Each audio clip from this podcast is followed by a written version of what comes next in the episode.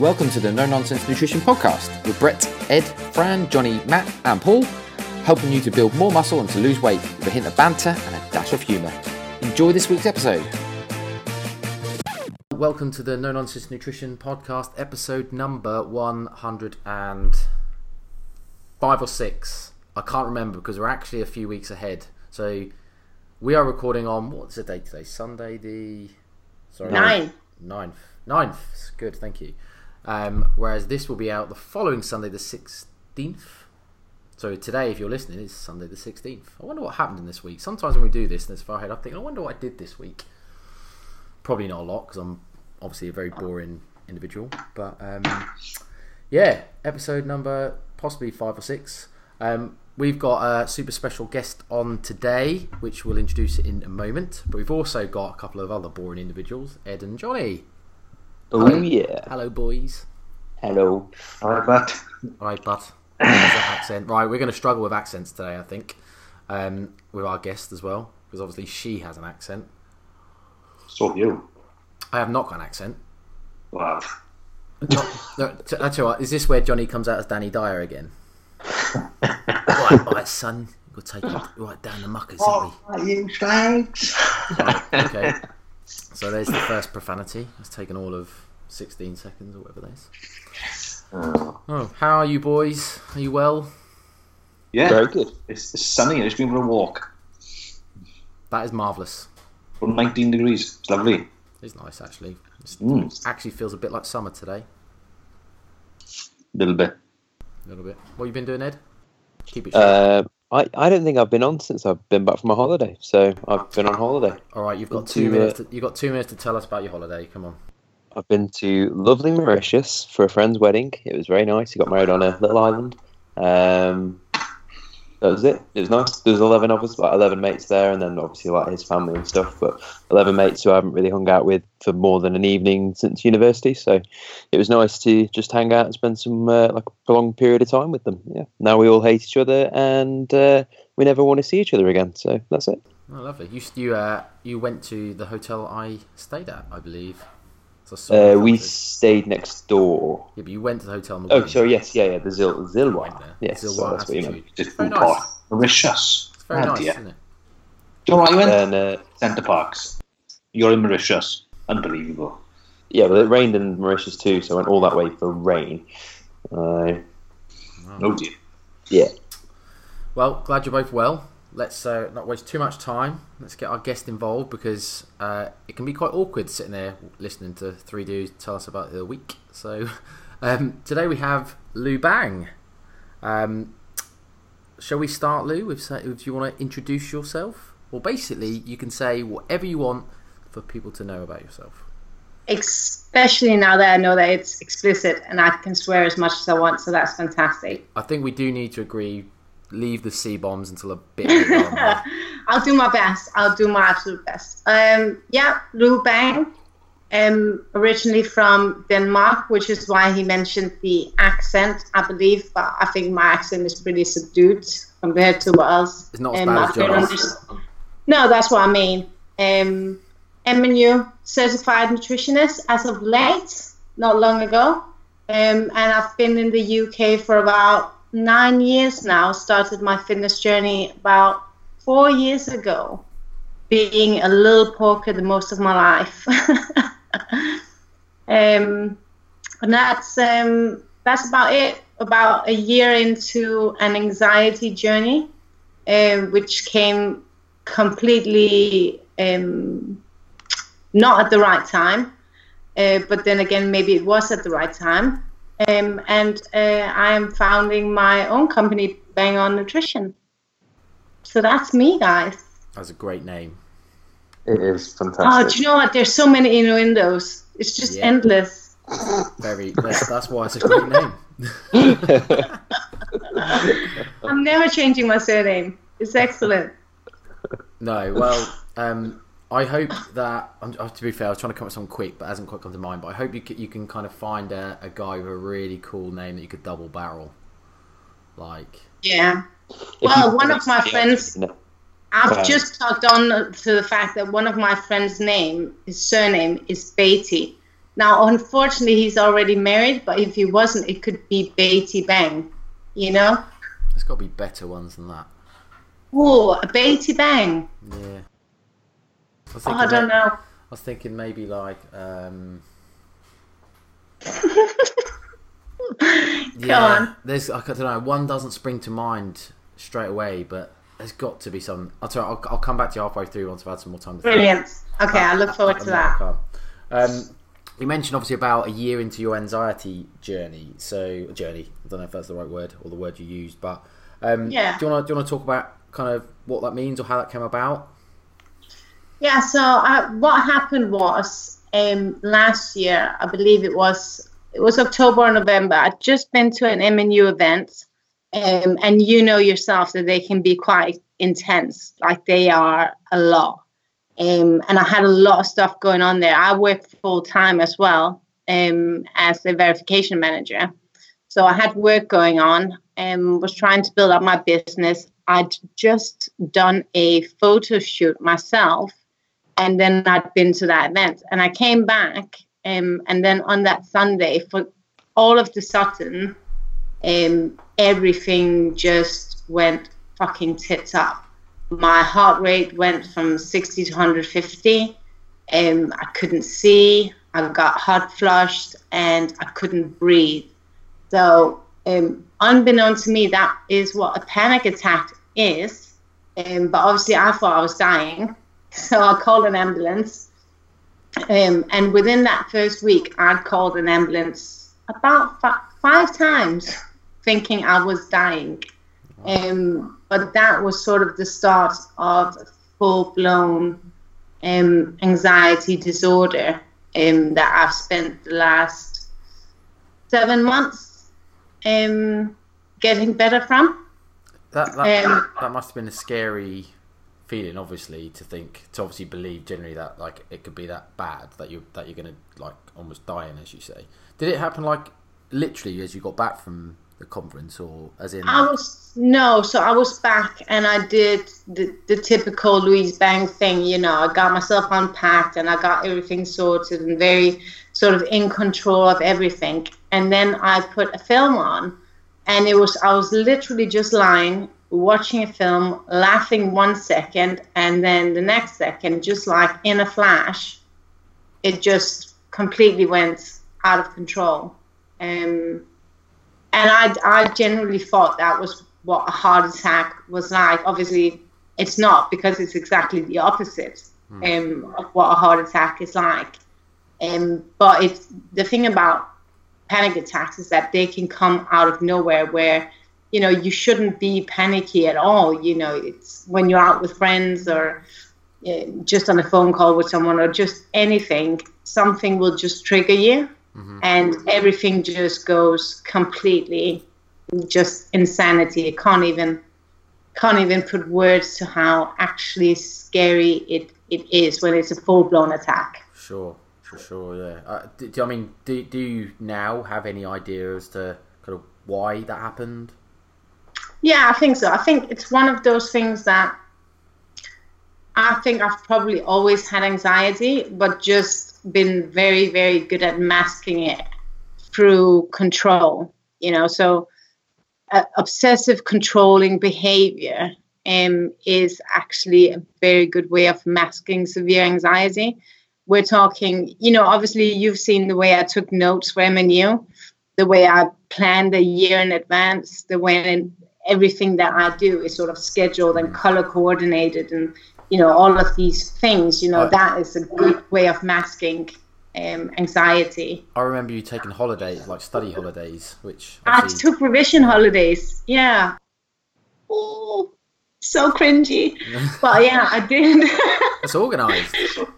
I know it is organized, but at the same time, I think it also really masked a lot of things that were sort of bubbling underneath. Um, and I think I've probably done that unbeknown to me my entire life. Um, and I'm one of these people, you know, that I spend a lot of time ruminating, you know, so thinking about the past, or I'm planning the future, or I'm thinking about should I have said something different? What does people think about me doing that? So I'm never really, you know, fully present in what I'm doing at the moment. And that definitely can bring about anxiety. You know how we go through our days and we start creating stories in our heads? Mm. You know, so you're thinking about a scenario, and then before you know it, you're four years later down the line, and you've created this completely imaginary scenario for some reason. I used to do that all the time. And Johnny's laughing, so I think he's doing it. he does that. but that can that can really spur on um, anxiety as well. It's a small thing, like you said one thing, and before you know it, you've got an alternative um, story line that you've planned out, and, and an hour of your day is gone. Um, and it's, it's things like that that I'm very good at doing, um, which can really set off my anxiety. So for me, it's just really been about bringing it back to now. Does that make sense? Mm. So you you say uh, you had the panic attack after the photo shoot and after MNU. Um, I swear I don't know whether I'm the only one who thinks this, not thinks this, but thought this. Um, that you would have the panic, panic attack prior to like a big event or something that's kind of worrying you or, or, or um, that's on playing on your mind opposed to afterwards where you'd expect that kind of sigh of relief and that kind of un- then an unwinding process after you've kind of got through whatever the, the event was that you were worrying about? I think it was an ad- adrenaline drop you know uh, so throughout three four months you've got a build up of so many things you know doing things with my business doing the photo shoot doing this big event and then when you come home all of that is just released and it's just a massive release of energy um, and that probably is what spurred it on you know so because whilst i was doing all of those things i was too busy i was too preoccupied to kind of um, zone in on how i was feeling or you know hmm. whether or not i was in control of what i was doing and then all of a sudden all of that just came to a stop and that's why I think it came about the way that it did. Sure. Here's a question for you. I know we briefly discussed it, so just make sure I, I word it correctly again. Go on. Uh, obviously, you you've been through obviously anxiety and mental health is a large spectrum. It's not just depression. It's obviously a lot of stuff. Obviously, with social media and the news and all these things you see on Facebook, um, do you think people mistake having depression and things like that with just being a bit sad?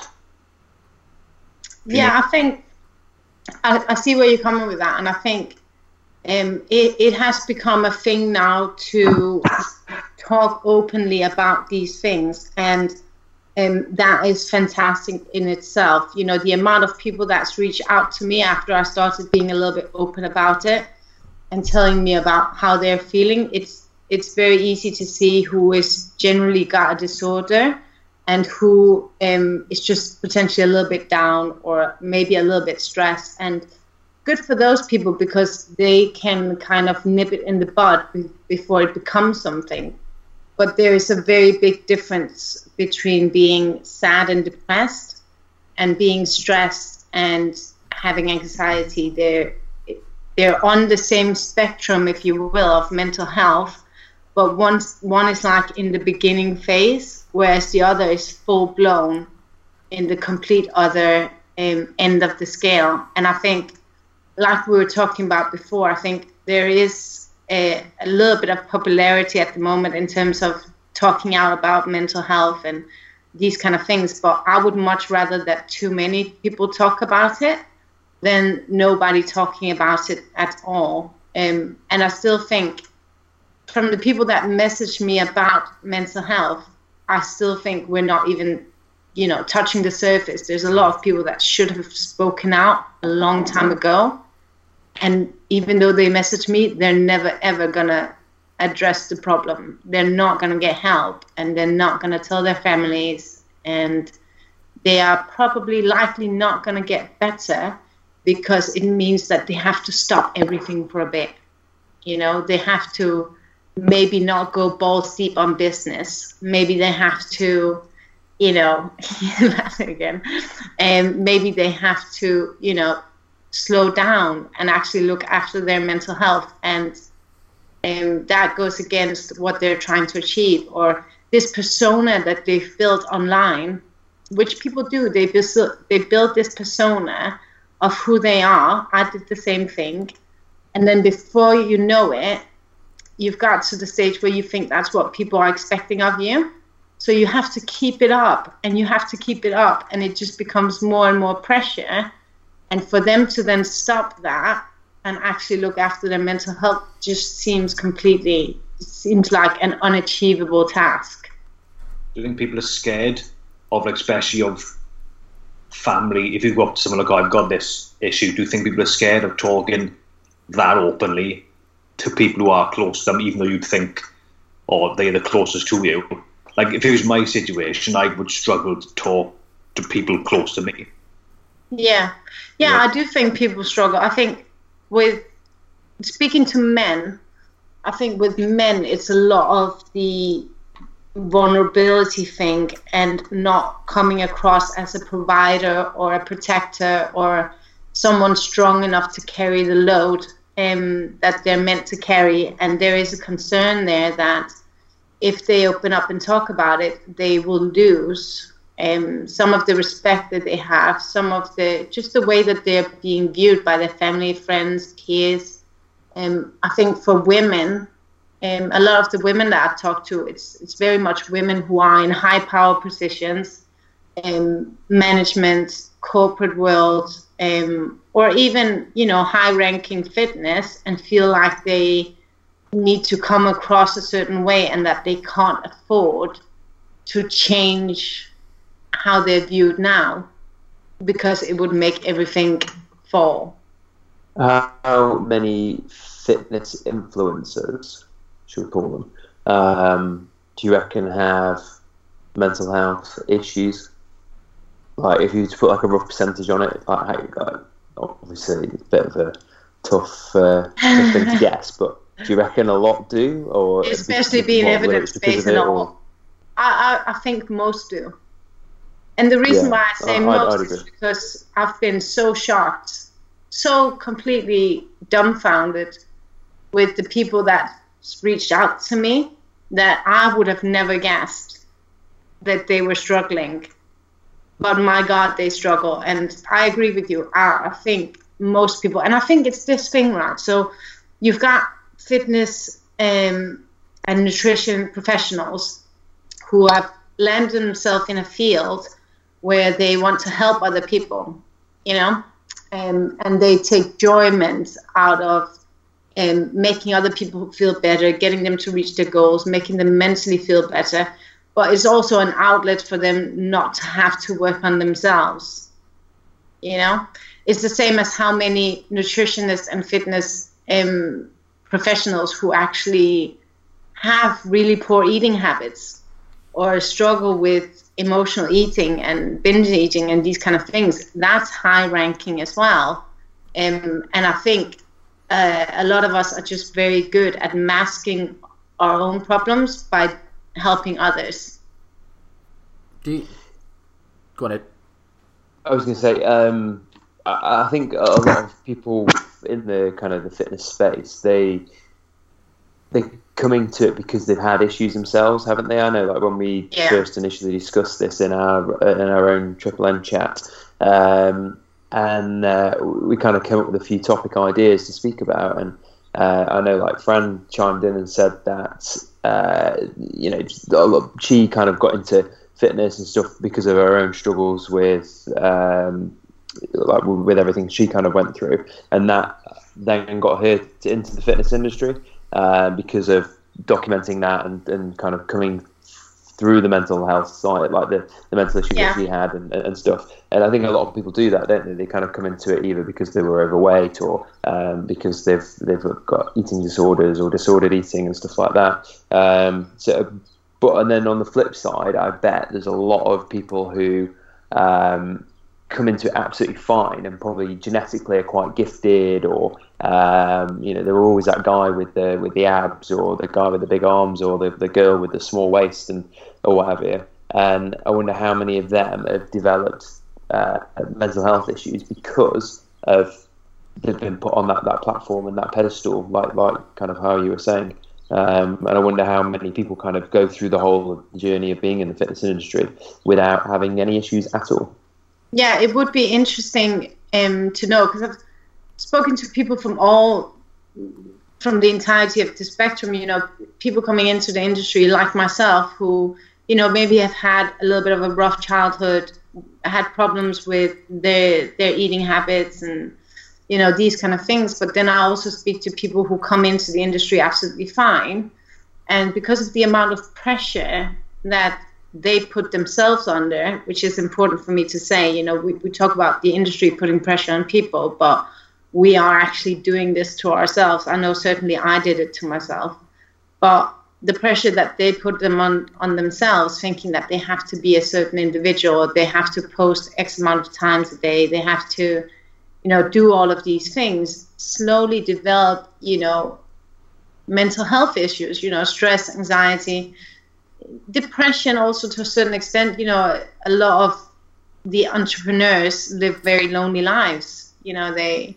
they sit at home and work from a laptop um, 10 hours a day and um, don't actually create any meaningful relationships. It's just mainly likes and followers and you know that kind of appreciation. So you know i think a lot of people have that developed as well um, through through the their time in the industry. And I think some of the people who come out of it just fine are actually those that are able to balance the importance of their home life um, against business and you know taking time out for themselves and making sure that the business doesn't overrun them and that they're not so consumed with social media um, that they forget about the present and real life. Does that make sense?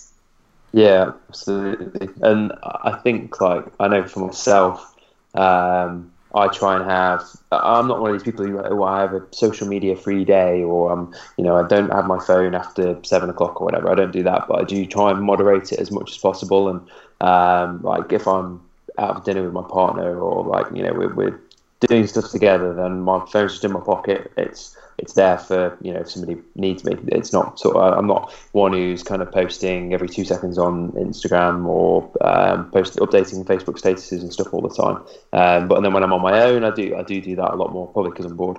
Um, but uh, I, I, think it kind of balances things nicely for, for me yeah. personally. But then I know everybody's slightly different and kind of everybody's balance is slightly different as well. Mm. I, yeah. I just, I just wanted to touch on so you obviously were quite prominent in kind of saying how you or people themselves can obviously put pressure on themselves, which is obviously kind of really admirable to say.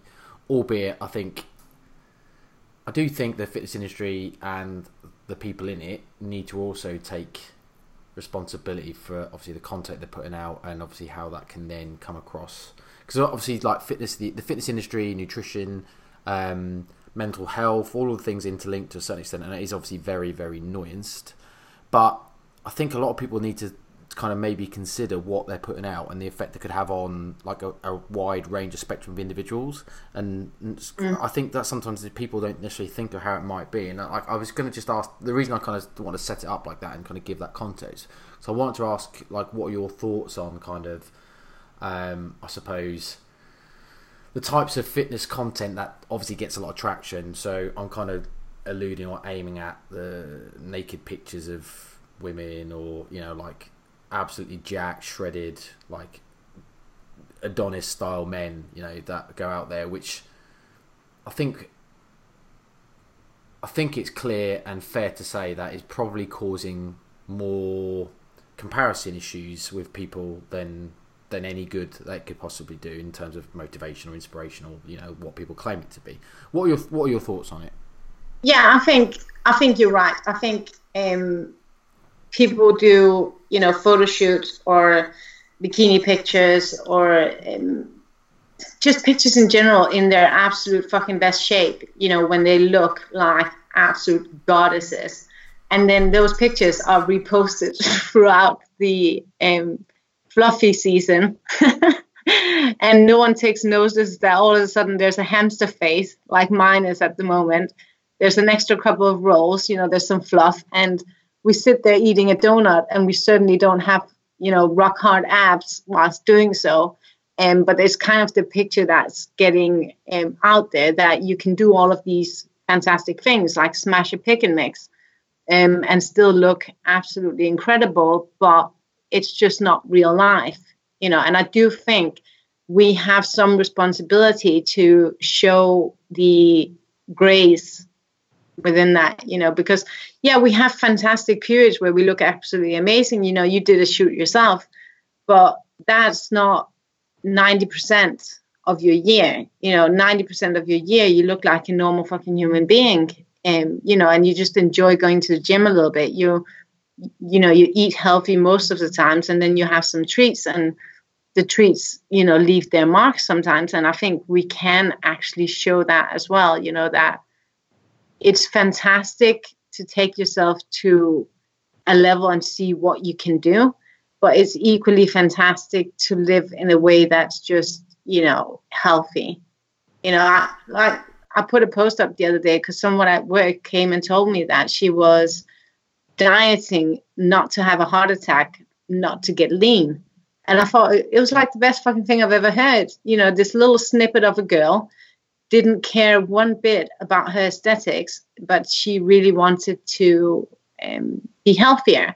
And I think that's a fantastic goal. And you know, when we when we help clients set goals, set goals, sometimes you know it doesn't all have to be about inches and kilos. Sometimes um, other things matter more. Um, but I think you're right. I think we do have responsibility, and I think sometimes we do fail that responsibility. Oh, I can't hear you now. Oh, sorry. oh there you go. it'd, be, it'd be helpful if I'd come off mute. Um, yeah, I was going to say, like Ed kind of already half posed this question, I think already. But do you kind of feel like maybe the pressure the the stress caused by like the types of things we just talked about, the fitness industry, the your own business, the MNU conference. I know like Ed's point around obviously kind of the anxiety leading up to events like that. Like you're surrounded by such cool people, um, and that's just obviously the, like the general um, demeanor, I suppose, of people. Let alone you get there and some of the dudes are massive and shredded, and some of the women yeah. like look outstanding, and you're like, whoa and it's so easy to feel like Christ, I'm absolutely imposing here. Like you kind of get this imposter syndrome stuff. Do you think any of that all led up to your kind of like situation of anxiety and stuff, or do you think? Yeah, I think I think, um, and you've known me for a while, so you've kind of seen both sides of me. Really, I think I've always. Um, I've always struggled showing my softer side and being vulnerable and um, you know um, seeming human. You know, I've always been quite hard faced, um, hid behind, you know, an air of sarcasm and quick, quick responses. And I think um, that's part of who I built as my persona online. Um, and and that was all going well until it wasn't going well. Um, and I think it's a struggle to keep up with that persona when actually you have a lot of emotions and you have a lot of things going on and you do you know need an outlet for that. Um so i you know in terms of me personally i think it just got to a breaking point where there was a discorrelation between the persona that i had built and the persona that i actually am um, and something had to give you know and at some point you know, I had to just let down some of those barriers and go, actually, maybe, sure, maybe people will actually like me if I'm just human and not not this person that's got everything fucking under control all the time, not this person who's got an answer for everyone, uh, for everything. You know, the body is on point, business is on point, everything is on point. Maybe it's okay for people to see that everything is not on point, you know, and and unfortunately I had to go through what I had to go through for, for me to realize that. But sometimes it honestly takes that much for us to open our eyes and go, who are we fucking kidding? I mean, like, why are we playing pretend? when we can just show exactly who we are. And some people, like you said in the beginning, some people are to love us, some people are to hate us. And that's okay too. You know, I'm not going to be everyone's cup of tea, um, who I was and who I actually am. So the people, the person people see me as now. Um, but that's okay because I can't be anyone else and not have massive bouts of anxiety. Um, so I choose to do things differently now.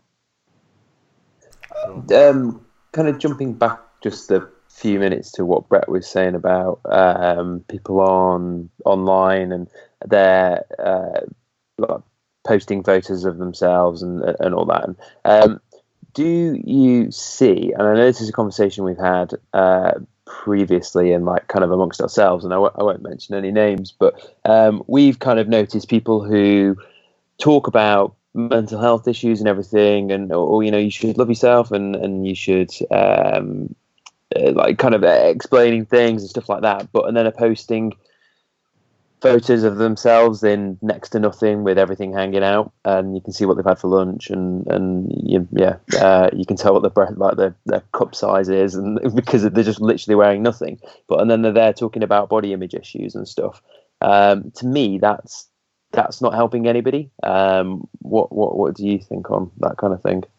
Um, I think first of all, I, I think I, I've got a couple of names pinging around in my head, so I kind of know where you're going with it. um, I think, second of all, I think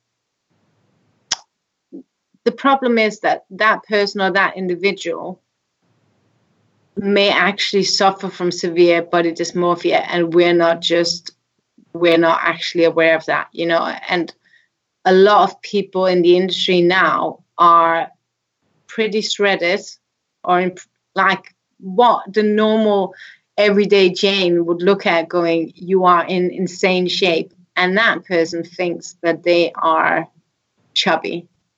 You know, the problem then is when they put, portray their view of chubby as this is my bad side, and everyone looking is looking at it thinking that is completely unattainable. There's a disconnection there, isn't there, between what's realistic and what's actually a good body image. So I think the individuals probably aren't trying to harm anyone, but I get what you're saying is that it probably doesn't help um, a lot of people that already have goals that are completely unattainable and, and not healthy probably a lot of the times. Um, and yeah, I don't know. I do feel I do feel bad for these people as well because they they themselves have their you know mental health struggles in terms of their body image and not loving themselves in their own skin and you know eating a little bit unhealthy and then doing hours and hours of cardio. And we don't see that you know we don't see all of the you know makeup cardio that they do for that little bit of enjoyment that they've had because they feel like they have to look like that all the time. And mm. But I see what you're saying. You know, I think, you know, selfies doesn't always correlate with, you know, the mental health message that we're trying to bring.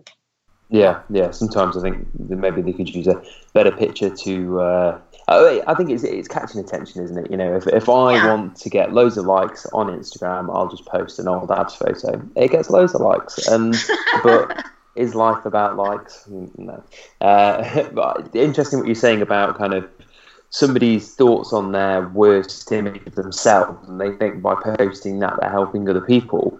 Uh, where actually that's like actually unattainable for some people because that's still too far. Uh, yeah. Obviously, you can't please everybody with that. You're not. You're never gonna um, you, like ourselves. You know, and whatever body condition we're in, whether we're shredded or whether we're kind of, you know, as we normally yeah. sit, you're never yeah. going to uh, make a 30 stone overweight person feel better about themselves, are you? Because you know that's an extreme, what have you. But I, I posted on, on our Triple M page the other day, and it was a it was a photo of me and my partner on holiday, and I said, look, you know, my mates are dieted for this holiday. I haven't. This is the first time I've ever been kind of happy with not dieting for a holiday.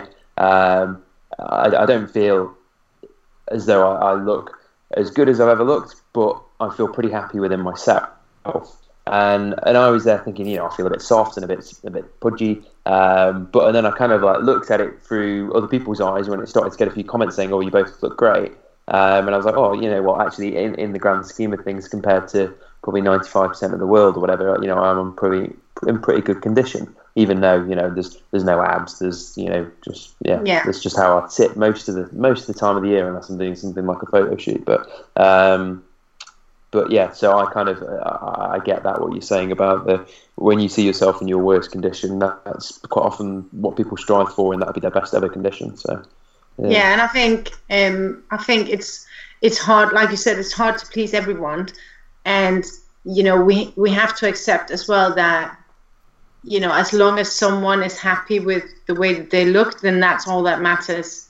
You know and if they want to share that um equally if they want to share and they're not happy then that's okay. There's always going to be some people that's going like what are you talking about? You look insane. You look amazing. But not realizing as well that those words could potentially make that person feel crap as well. So it's all about oh, are we then being overly sensitive to everyone's feelings, or should we just be okay to share whatever we fancy sharing, wh- whatever we're feeling, and not censoring ourselves, trying to you know please the world and trying to you know uh, be mindful of the sensitive Sallys out there who's always going to have a fucking problem with whatever we post you know? It's, it's one, well it's one of those isn't it? You know you there's always going to be someone who thinks that you're a joke and you know quite frankly whatever you know it's Johnny's favourite rant um, about how oversensitive people are.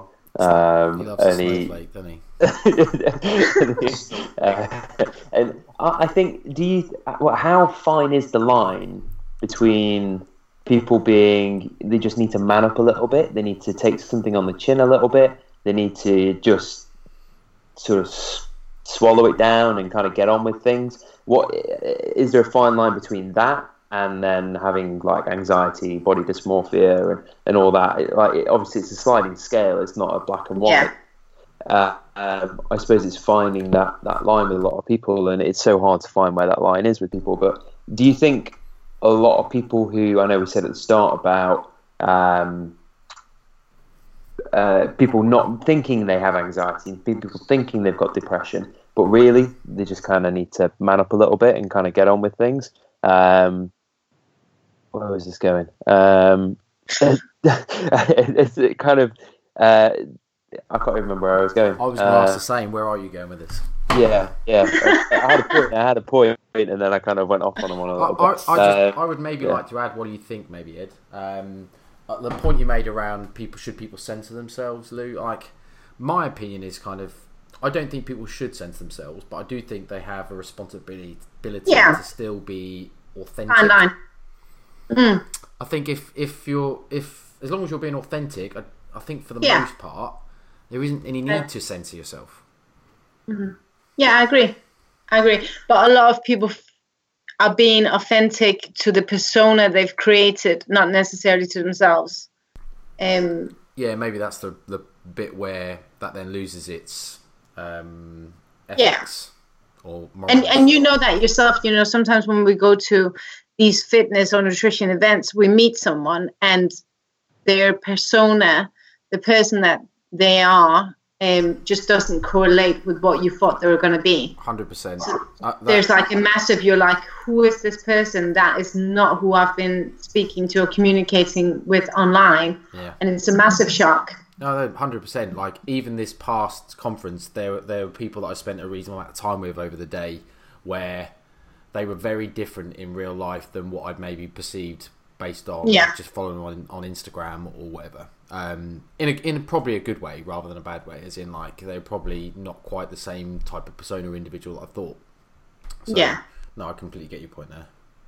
yeah um i think we missed ed's point i wasn't quite the, He didn't know. He didn't have a started somewhere point. He didn't know what it was. I, I had a point, but it's gone, and I've not thought about it again. So we'll just leave it there. Oh, we'll, we'll treat it as a we'll treat it as a rant and not a point. okay taken It's normally Johnny with the rants. Oh dear. Do you, do you, do you, Lou, do you think like women are generally more affected by um, are kind of more focused specifically on the fitness industry than anxiety in general. But do you really think women are more affected, or do you think it's kind of men more effective, or, or kind of the same? Just basically think- the, pre- the pressure of the fitness industry and you know it, in its or in its guise. I feel like, you know, without being too sexist, I do feel like speaking to people that guys tend to be more affected. Um, they they definitely have this uh, idea that they need to look like, you know, Jamie Alderton all the time, or you know, you know that they have to have rock hard abs because women we do get abs, but not to the same extent. So we can get away with a little bit more fluff you know if we're not in our knickers and bra all the time then you know we can still show off a solid physique whereas with the guys they feel like that they have to constantly look a certain way to attract the social media audience um that you know you know they want and then on the flip side if they also go to these events that you and I go to they then feel like that they have to look like that at the events as well so you've got people fucking prepping, prepping for fitness events, which is just an insanity altogether. Um, and then when the free course, you know, meal comes out, everyone loses their shit, and they're stealing each other's bread rolls. That Which land on our table just because Mike's a greedy bastard. Mike kept stealing everyone's bread. I was like, honestly, You should have seen the look on people's face when I didn't finish my dessert. It was like as if as if there was something seriously wrong with me. why didn't you bring it to me? That was fabulous. I did. I brought it to the table behind me. Uh, you should- I was like, have my dessert. It was like people never had dessert before. It's mental. It's because they've been no, think- six months for it. That's why. So, Well, that's that's what I mean. So like they go out and they go on an absolute binge of everything, and that's my point exactly. So, you know, with going to these events, it is quite interesting, um, how many people struggle themselves. So, you know, it's it is easy enough to teach others what we know, but how much do we work ourselves on what we know? You know, you know. I think we can tie this really well into uh, popular culture television, and we'll talk about everybody's favourite topic, Love Island. Uh, getting a strong finger from. Uh, So from Brett. excited. wouldn't be the, wouldn't be the first time Johnny's he's got a strong finger from Brett. the, uh, what goes on in the hotel room stays in the hotel room. um, so, like, you, the, the the so um, I love reading the absolute bullshit stories on the like the Sun uh, Snapchat thing. Oh my god, Yeah, yeah, for, for Love Island, right? Because they're you've brilliant. gone too far. But No, okay. No, no, no, no, because they're brilliant and they give me content to talk about, like what I'm going to do. Um, and they were saying that uh, I think Brett, have you stopped recording? No. Uh, um, it's about someone. Um, so the uh, that Amanda, uh, is that Amanda? Yeah. Um, they said that she'd had a bum lift for the show to make her stand out more. Right. Her hair makes her stand out enough. You know, she's got cool hair. Um, and then uh, it's pretty obvious. A couple of them, a couple of them have had boob jobs, whether it's for the show, whether it was prior. mm, I'm not too sure, but anyway.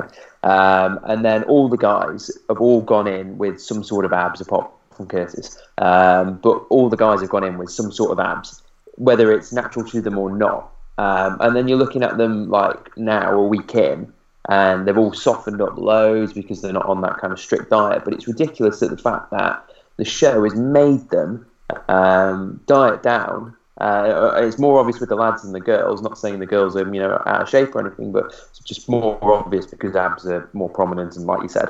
Um, but it, it's crazy that the the show are making them do this, um, which is then causing the knock on effect of all these people thinking, right, well, that's how I've got to look to be on that show. That's how I've got to look to um, Attract someone like that.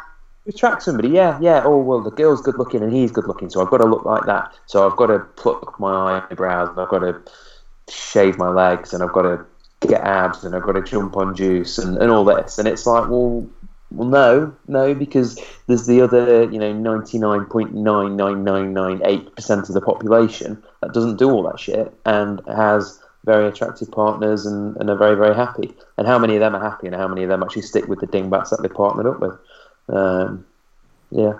and that's a good point. Is exactly where you measure happiness. You know, in terms of versus where you measure aesthetics, because you know when we're talking to clients or we're talking to people, whatever, and they set an aesthetic goal, is that goal actually going to make you happy? You know, that is the point exactly. Or are we also going to focus on other things that could potentially make you happy? Or is it just about the, the rock hard abs, which is probably going to last for about two weeks? Yeah. And then you're going to have something to eat, and then that's going to go away. But, you know, you, you'll have pictures lasting you for a year. Um, but I, I do think television and media has um, a lot of responsibility as well, um, setting the scene of you know what is an acceptable standard um, of how to look, and the same goes for filters and you know all of these things. We're just constantly we're constantly censoring our lives and filtering who we are to fit into a mold for people to like and and follow and to share and at some point some offenses offer authenticity? Authenticity. I'm foreign. I'm going to play the foreign card. You know at some point that's going to have to play in and that's going to have to be the new standard you know. I i some of the favorite people that i follow on instagram are just so authentic and so ridiculously themselves that it's just brilliant absolutely brilliant. And you know i'd love to see more of that love to see more of that. I think it's a really good point around perceived happiness and how you measure happiness. Um, because you ask anybody who, like, we, you know, we've all dieted to a fair degree of leanness, and um, uh, and uh, clients as well that we've done like where clients compete or clients do photo shoots.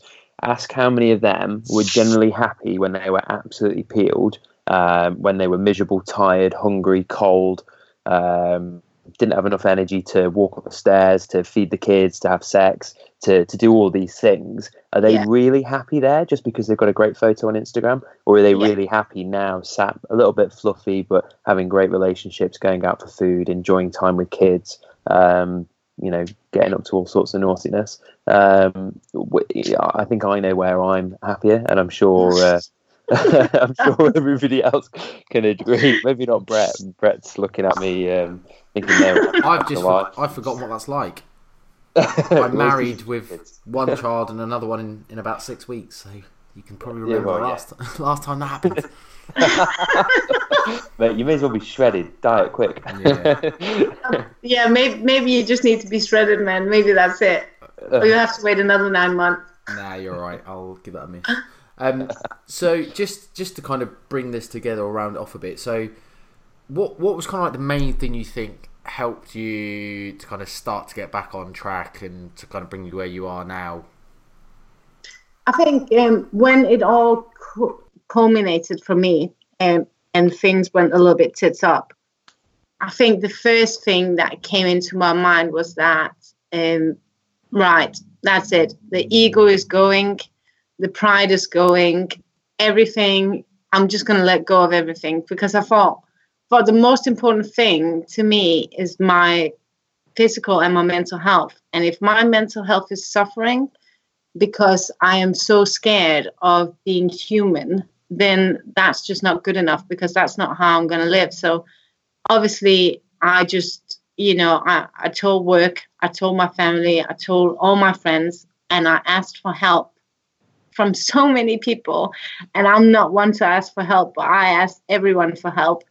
Um, and I think one of the first things I did was cognitive behavioral therapy, um, which you can get free of charge through NHS, and that was amazing. It really opened my mind and made me question why I do things and the way that I think, and um, take my thoughts to court, basically.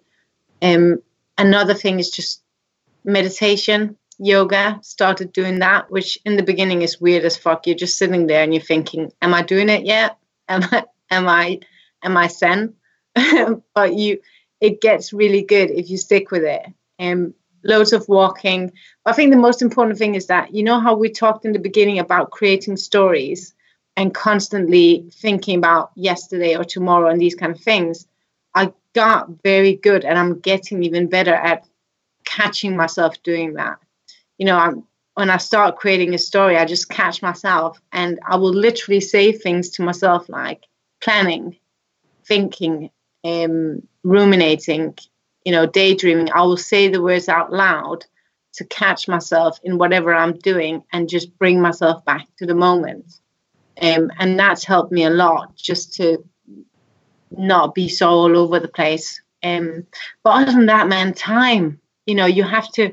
If you do struggle with mental health, you have to allow yourself to go through it, um, and to take whatever time it needs to take. I mean, oh my God, I'm what seven, eight months in, uh, and I'm only just starting to be back at work full time. Um, and I think the best thing I did for myself was just say it's it's gonna take whatever time it'll take. You know, business will stop, studying stopped to an extent, um, work stopped, everything else just stopped, um, and I had to just be okay with that. And I think that's that's the main thing. You know, for people that aren't willing to, you know, work on it because then, you know, they're scared of stopping everything what's a year of your, your life? You know, it's nothing. A year of trading a year of your life to work on these things in the grand scheme of things is a small price to pay.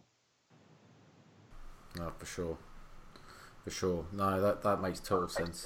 Um, that's been brilliant. Um, it's been awesome talking about all that. Um, been fun. Before you go, though, we obviously for the listeners anyway, you might not know this, but we obviously like to ask a few non-topic slash nutrition based questions. Fun. Just just for the funsies. So I've got a few prepared here. I would like to. You're not ask. Gonna Oh, ask that God. really rude, dirty one, are you? Mm, Probably not going to ask the last one. Um, I, I might because I, I don't think it's appropriate for a for a young lady to have to put herself through answering that type of question. So I think I'll Maybe off air. maybe off air. But um, what? So Lou, what is your favourite Danish pastry? Oh, it's called. Oh, how do I say it? It's it's not actually a, a pastry. It's called flødebolle. A what? Okay, flødebolle, and it's kind of like a tea cake, but it's not a tea cake. It's like if you're ever in London, go into Ole and Steen, which is a Danish bakery, it. and ask them for flødebolle. There's one right. Okay. Blue, there's a there's a Ole and Steen in Bloomberg right near where I often meet Mr. Morgan. So Oh uh, God!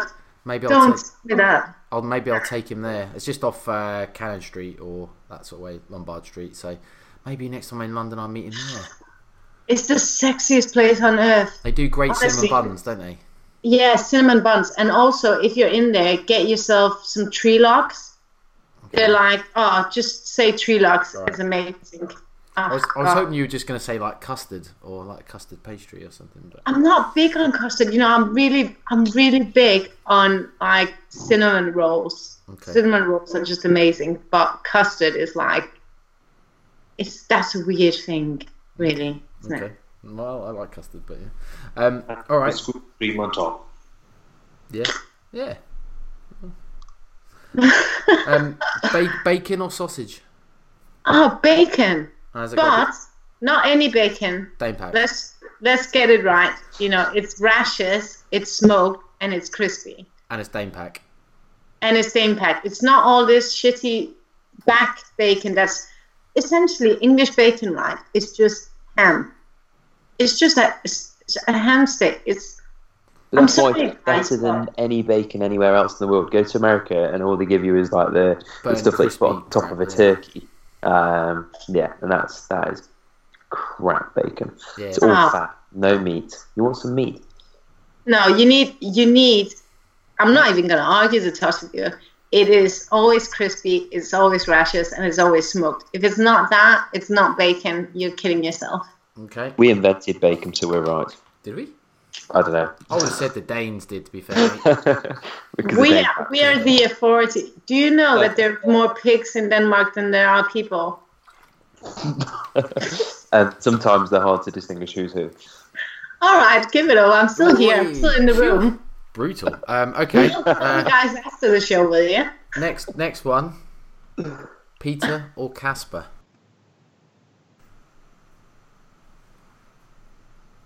Oh, she froze. Is, is me? Have I froze? Is Lou froze? No, you're here. You're here. She's not. Maybe that question was so devastatingly tough to choose that she's She's- she's just she's decided. What What was the question? I kind of missed it. I'm back in. I don't Oh, know what back. happened. Just froze. Um, the quick. We'll we'll cut that out. Um, Peter or Kasper? Peter Schmeichel. Yeah. Okay. Definitely. That that is essentially the only time Denmark didn't suck at sport. We had Schmeichel and we had the Laudrups, and that is the glory days that we're going to live on for the rest of our lives. All right, Brian- Brian or Michael? oh, Brian. Ooh. Okay. Yeah, controversial, I think. Yeah, I think so. Um, but essentially, he was fitter, so Uh, you mean physically, yeah? As in he could run around, Yes. run around more. obviously. Because obviously we're not going to base it on aesthetics now. No, obviously, I wouldn't do that. No. He's well-rounded individual, and I like that about him. They, they were basically the only three Danish questions that I could think of. So oh, they weren't rude at all. They were like so. Um, no, th- no, there's more, but and they and they're Oh. not necessarily rude. But I just meant I was just trying to think as many things related to Denmark as I could, and I basically came up with Danish pastries, bacon, and two footballers. So that's all we've got. um, okay, non non Dane or Den uh, Danish questions if I can speak. Pizza or Go on. pasta? Hey? Pizza or pasta? Oh, pasta. Okay, any type? Mm, no, I like all pasta. I'm, I don't discriminate on pasta. I just eat it all. All the carbs. Fair. Favorite burger joint? Oh, Say guys. Fuck off, Johnny. Five. Fuck off. do you know what? I, do, I really don't want to say this because it's highly calorific, but I'm going to say it anyways. I'm really partial to TGI Fridays, but they just make some really dirty burgers. Yeah, TGI's alright, but I wouldn't go there for a burger. But Would you not? What, what's your favorite then? Oh, Bleecker Street, without a doubt. Never been. Never been. So they they're obviously only. Well, I say obviously. Sorry, not isn't obvious. They're only around London. So if you Oh, next time, So London pretentious. Yeah, well, it is a, it is it's a bit it's a hipster place, but it's Yeah. well hi- hipster-ish, but um, they are just the they just do everything to like it, it's very basic, but it's perfect. So Oh, I'm gonna have to remember that. yeah, Bleecker Street, or I mean, there's tons in London. You know, there's tons of, of good ones. So all you got to do is look at my feed. You'll find a few decent joints if you uh, if you want to. But Yeah, I mean, I'm in Stoke on Trent. There is not that many. There's we, nowhere to we eat. don't have like a massive selection of burger joints. yeah, There's literally nowhere to eat in Stoke. It is That's the worst true. place for food and restaurants. Well, tell me where then. That's okay, not a chain. there's there is this little. Um, I love this little coffee shop that does amazing food. Food. It's called On the Square, and it's right next to um, what's it called? The Slamwich Club. Amazing food. Where? In Hanley? Yeah. So you know when you when you walk up from Tesco up towards Hanley, Yeah. um, just by the theatre, there is the Sandwich Club, which is New Sandwich Club, which is decent. But right next to it, there's like this little independent coffee shop, and they've even got like board games and stuff. You could, there's like Monopoly and things, but they make the most amazing food, and it's called On the Square. Okay, Best, I'll try that. best food. Yeah. I think. Because Go on. I was going to say for, for evening meals, there is nowhere that's not like a Nando's or TGI Fridays. No, it's it is very um chainy. Yeah, yeah, it's poorly. Look, It's look how poorly. annoyed Johnny looks. Johnny looks really annoyed with this conversation. I know he look, he's like I'm so over this, and he's he's barely said two words. Is it because he's worried about his accent? It is, isn't it? No. I like my accent. Johnny's not worried about his accent. No, he I know not. my accent, but I, No one understood that. I was But sort of, I don't know, I wasn't thinking about anything really. I was just staring at the screen, I think he, thinking burgers really. you're just glad you've never been to Stoke. I've never been to Stoke, no, never. Yeah, but he lives in Port Toilet though. So. um, right. But Next there is a five guys within ten miles of me. Shut up. um, best food or most appropriate food? No, let's go with best food to build a house from. Best food to build a house from. Um, oh my god. I get the perfect answer to this. That's steak. Steak. Mm, okay, good. Good shout. Why not? Mm. You'd have to overcook it though to make sure it is like But that's what I mean. Then if you overcook it, it'll get like all hard and stuff, won't it? And then that that should be a solid foundation. and you won't eat Also, it. it's cut like in perfect pieces. So I think I've nailed that question. Okay. Nailed it. Could have said gingerbread. In the bowl for about six hours. You try to get that off. That is a solid foundation. Hmm. Weetabix in the bowl for six hours. You haven't washed. Yeah. Oh God! To be fair, Johnny, you are right. You could use Weetabix as the cement without a doubt. That'd be amazing. Oh, Weetabix. Weetabix. That was a good shout. Yeah. Should have thought about that. Because once you basically have to leave it to soak for about sixty-two weeks if you had, don't Yeah. clean it straight away because it obviously sticks that bad. I wonder if oats would have just been better because you can mold it any way you want. Be hard to do it in a house though, wouldn't it? Yeah, If you had a maybe. house mold. Mm. Maybe thinking this too much. Um, what is the uh, this? This is a big question. What is the best piece of advice you've ever been given? The best piece of advice I've ever been given is um, no one is coming to save you. No one is coming to save you. Mm. Deep. Okay. It is deep, and um, it was it was I think it was Jamie Alderton that put that up. Um, I think about four years ago, and it was just after I started my own fitness journey, and I think I got to a place where I realized that it, actually, if I wanted to change, um, I was actually gonna have to do some work. It wasn't enough just talking about it, and it wasn't enough um, just you know, I was always that person that would say all these things that you hear, you know, I'm big boned, you know, and, you know, I, all I have to do is look at cake and I'll gain 10 pounds. And I, said all of the things, but I never actually put an effort in. Um, and then he used to use Snapchat quite a lot, and he said that on one of his stories. And it just hit me hard that actually, do you know what? He's fucking right. No one's going to do it for me if I want something, I am actually going to have to put in the work, or it's just not going to happen. And so that was the best. It was a bit of a wake up call, but the best piece of advice that I had, I think. No, that's good. Um, Yeah. Here, here is the the last question. Go on. And it is a would you rather question. Oh, God. Um, Okay. And it's to do with a horse. so, um, would you rather be be attacked be, by a horse-sized duck or a hundred duck-sized horses? Oh. Do you know what? I think a hundred duck-sized horses. Because I, I feel like I could kick them off. Whereas a horse-sized duck, that is some aggressive shit. Because w- when they get aggressive, they get really aggressive. Now imagine it's the size of a horse, and it's really fast as well. No, definitely a hundred duck-sized horses. Do I'd be able to like kick them off. Do you think kicking a horse, even though it's only the size of a duck, would be a particularly positive thing to do with your feet? Given that horses are solid. If it's solid. attacking me, if Yeah, it's attacking, well, No, but I mean, that- I mean, you might do yourself more damage. Do you not think though, if they're duck sized, they're a little bit more fluffy than an actual solid horse? Well, no, they are just literally a like very tiny scaled, horse. aren't they? Yeah, so it'd be it'd be like kicking a pit bull. Yeah, but have you seen my legs? Like, Well, I'm a bit yeah. feisty for you know, a tiny Scandinavian Viking. I can I can kick a bull or a horse. Let's hope you never have to find out. Well, you never know, Brett. never Maybe know. I do. And if I do, I will video it and I'll send it to you and I'll go, fucking told you so. told you so. Look at me now. That's the first time someone has said they're going to video if it happens. So um, no, I I hope I, I almost kind of hope it does now to see what happens. Everything for the gram, right? exactly. That's exactly what we've been saying. Um, no, I just want to say big thank you. That was awesome. I really enjoyed that. Yeah, Um. Yeah. Enjoyed it.